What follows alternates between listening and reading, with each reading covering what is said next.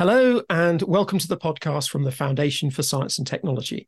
This week, we're discussing the electronics industry and, in particular, how to tackle skills shortages in this sector. My guest is Stewart Edmondson, Chief Executive Officer of the UK Electronic Skills Foundation. Stewart Edmondson, welcome to the podcast.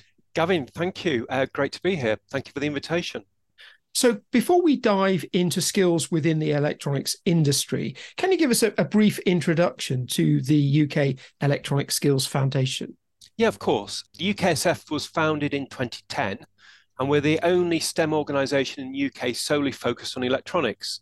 We were created by the Trade Association for the sector, which was then called NMI, and we are a charity, and our purpose is to promote electronics to young people and encourage more of them to pursue study and careers in the sector.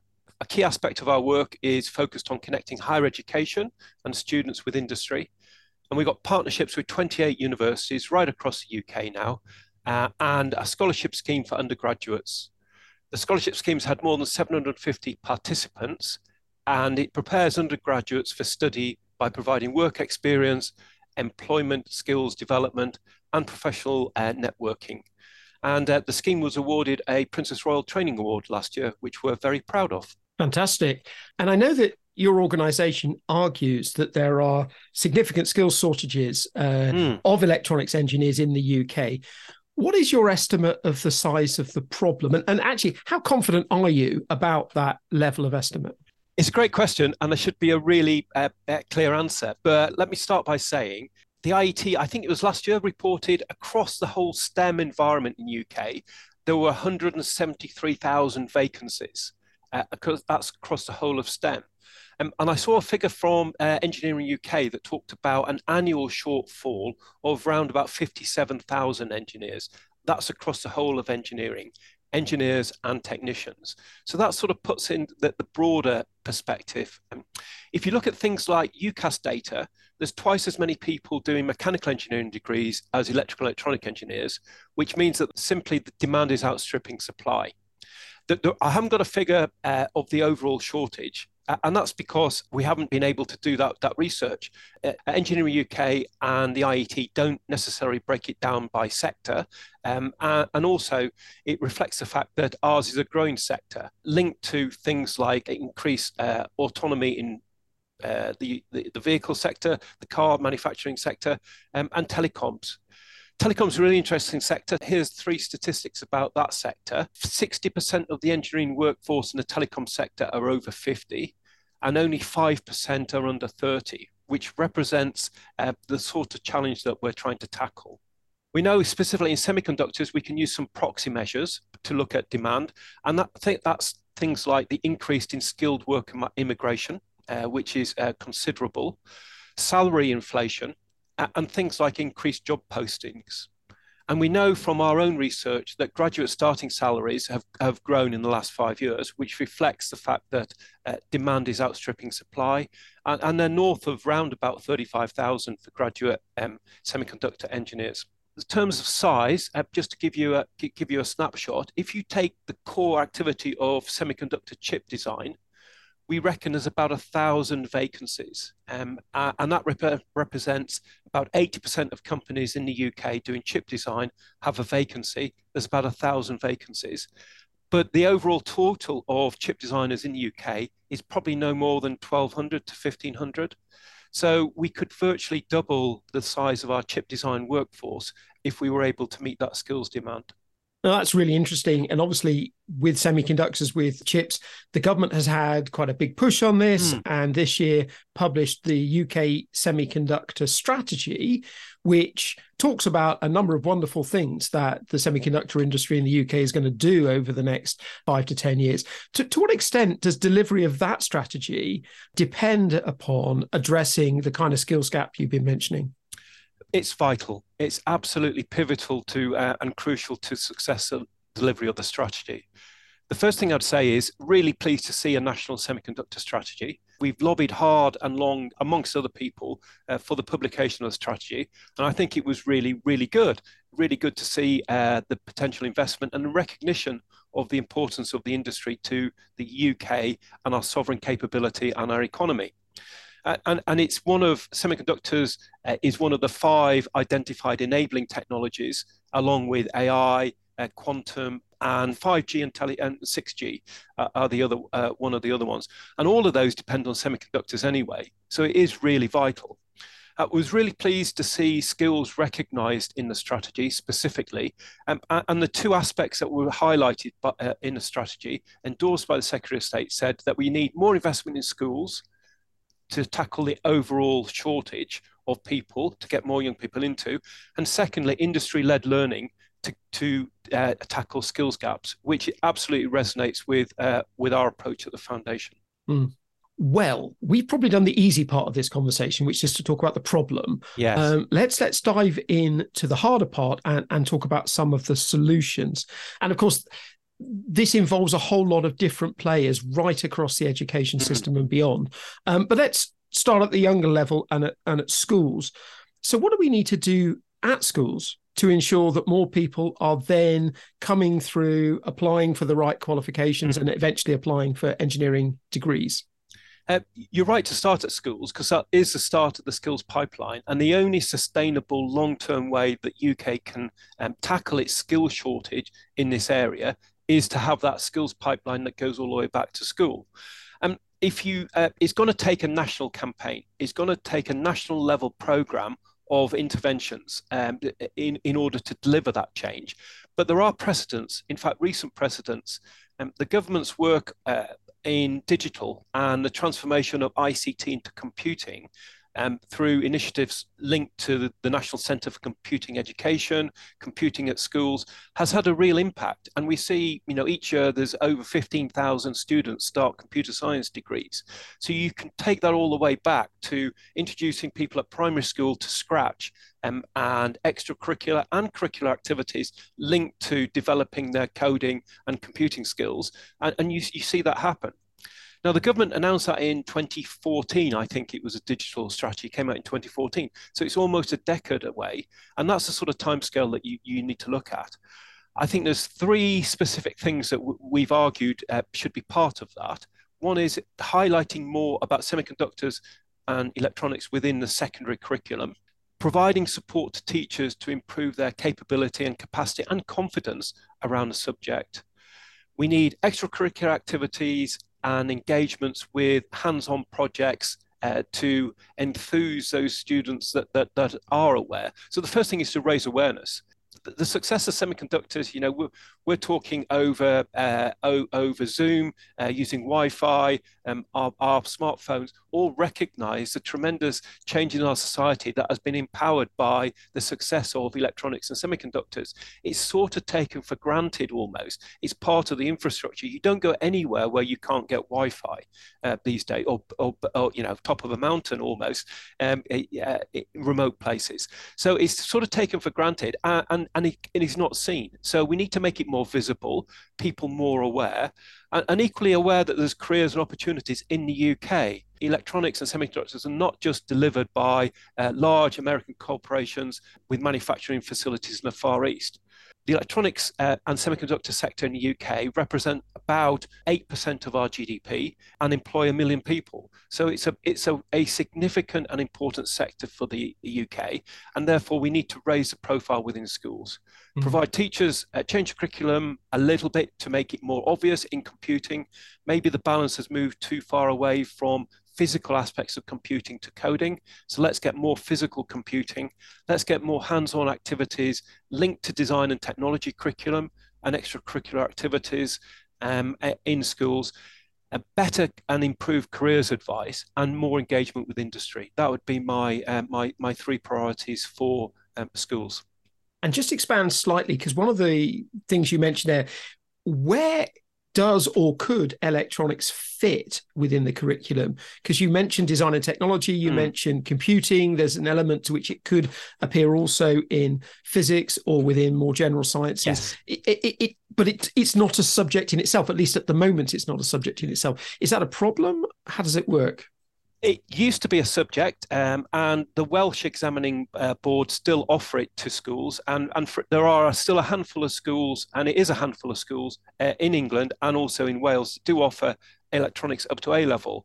I think the narrowing of the curriculum to three A levels and also the expense um, and the resource cost of delivering electronics probably means that's a, that's a ship that sailed. So you're right to highlight that actually electronics and semiconductors can be embedded in, in other curriculum subject, particularly the design aspect, the creativity aspect of design and technology, absolutely. As I said, more, more elements focused on physical computing, understanding how the physical elements of computing work as part of the um, computer science curriculum. Uh, and thirdly, the materials um, and the fundamentals of electronics embedded within the electronics curriculum. There's actually quite a bit already in the curriculum. It's maybe just providing ways to promote that and build on that and, and make sure that it's, um, it, it's sort of woven throughout the school curriculum and the, the extracurricular activities. So a couple of specific things that we're looking at uh, to support that. One is to CREST Awards, which you, you probably know, delivered by the British Science Association, um, uh, undertaken um, at different levels. We're looking at developing some projects um, and activities around electronics and semiconductors that could be delivered as part of a CREST program, CREST Award.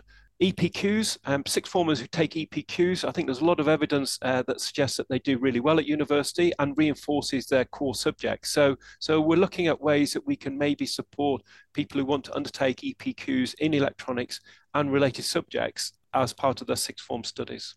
Mm. Yeah, no, I think the EPQ route has really changed the, the, the way of bringing additional skills into the curriculum. Mm. Um, let's take it one level up then. So sure. let's let's think now about universities and, mm. and the teaching. I mean, there's so many issues we could get into here, but one of the obvious one is is the big gender imbalance yes. at uh, at degree level. I, I guess there's a sort of a why, but there's the, the more more interesting question is so what can universities do about it? Yes, I think it's widely recognised that there is a gender imbalance um, right across our sector. It, it, goes stretches from school, where I think when I saw some data from the Institute of Physics, it's still roughly 21% of those taking A level physics are female uh, pupils. So it starts at sort of school level, and you're right, and it is replicated all the way through the pipeline to employment. We're really pleased with what we've done. Uh, I, I, th- I think it takes a sustained effort um, and a whole lot of focus. And, and it's something that we've been, uh, through our trustees, have been really focused on in the last five or six years. As a result, uh, let me say that, that I think in triple E degrees, there's about 15% uh, female looking at UCAS data. Is about, just just uh, explain to people what a triple E degree is. Oh, sorry, sorry. electrical electronic engineering. I beg your pardon. Um, the, the family of degrees that cover electronics at university. So out of that, uh, out of those people who are taking those degrees, um, UCAS data shows there's roughly 15% of female. For our undergraduate scholarship scheme, last year 28% of recipients were females.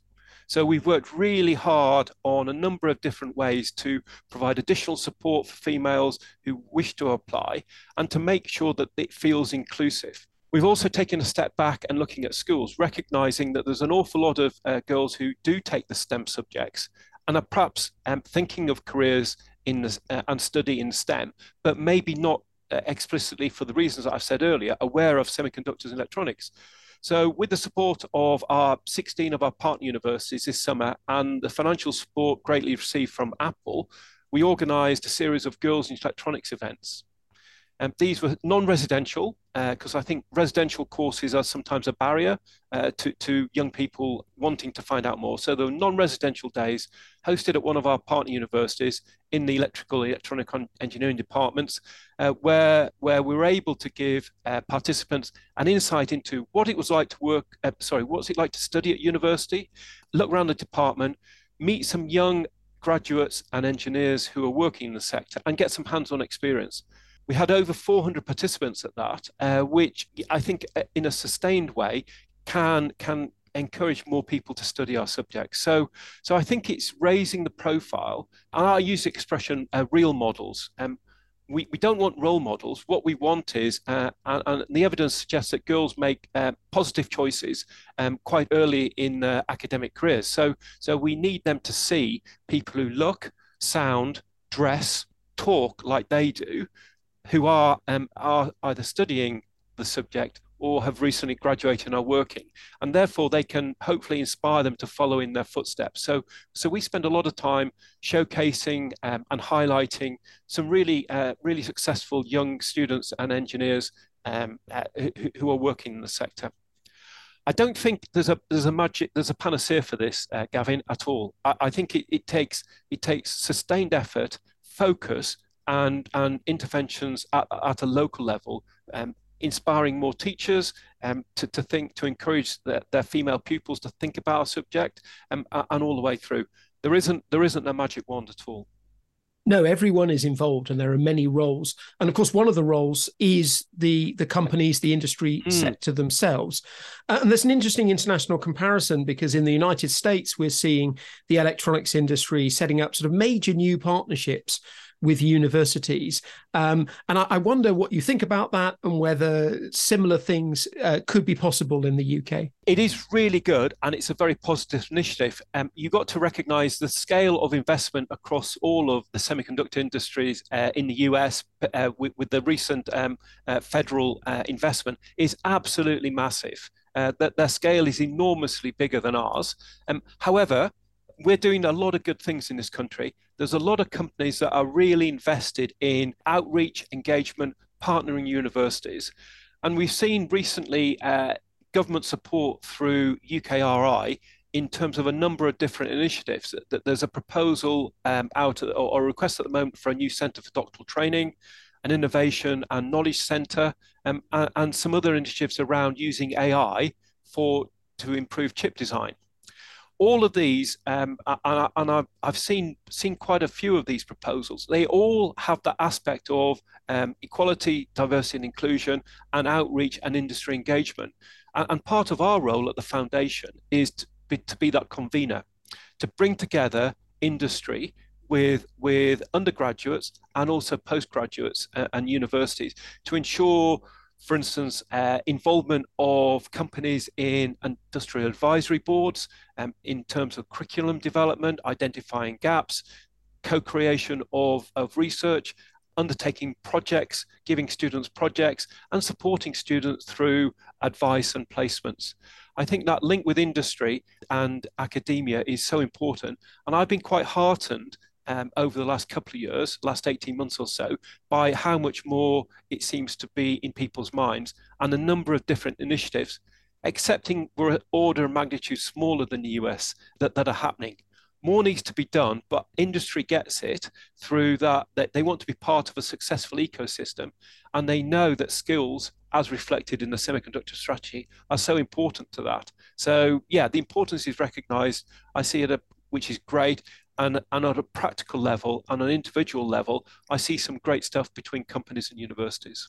So there's some really interesting things going on that you've described. Just to to finish off, let's put a positive hat on and mm. say if if we the UK get this right, how could the situation in the electronics industry change over the next say 5 to 10 years? I am um, I, I heard um, a futurist speak. He was American because I think if your job title's futurist, you must be an American, mustn't Inevitably, you? Yeah. yes. And he said, uh, he said, um, the whole of humanity will change more in the next 20 years uh, than in the rest of history. Now, it's the sort of thing a futurist uh, is likely to say. The way I take for that is uh, that technology is a future, and technology depends on electronics and um, and semiconductors. And if you look at the government's uh, uh, highlighting really important areas of, of technology, uh, as I say, quantum, future telecoms development, um, AI, the whole uh, net zero and, and greening and decarbonisation all relies upon electrification and associated power electronics. So, so I, I, I think it's really positive. Um, really positive that the government have issued the strategy. Really positive that, uh, the, the, the, all the technologies the government is um, is talking about. This very day, as we're recording this, I think there's an AI AI conference at Bletchley Park, and the Prime Minister's making a speech on AI. AI is more than algorithms and um, uh, data science. It relies on uh, on a whole generation of chips to actually do the processing, which is a particular strength of the UK. So, so there's an awful lot of companies um, in the UK all the way through the semiconductor ecosystem from manufacturing all the way back through to design, linked to some really great universities. So I think it's very positive, um, and that, but it will take time to change. So if someone is in, you know, a 15 year old is in year nine, gets enthused by electronics, it's going to be another 10 years before they graduate with their master's degree and, and are working as a chip designer, for instance. Mm-hmm. So there's no quick fixes. There's interventions right across the skills pipeline all the way back to primary school, all the way through to PhD that are required. But I, I do sense a sea change in the last 18 months. And if we can build on that momentum, I think the future is positive. Well, that's a lovely place to end on an upbeat note. We'll just have to bring you back in 10 years' time to reflect on what a great success it's been. Uh, well, I'd love to. I'd love to come back and uh, and uh, celebrate that success.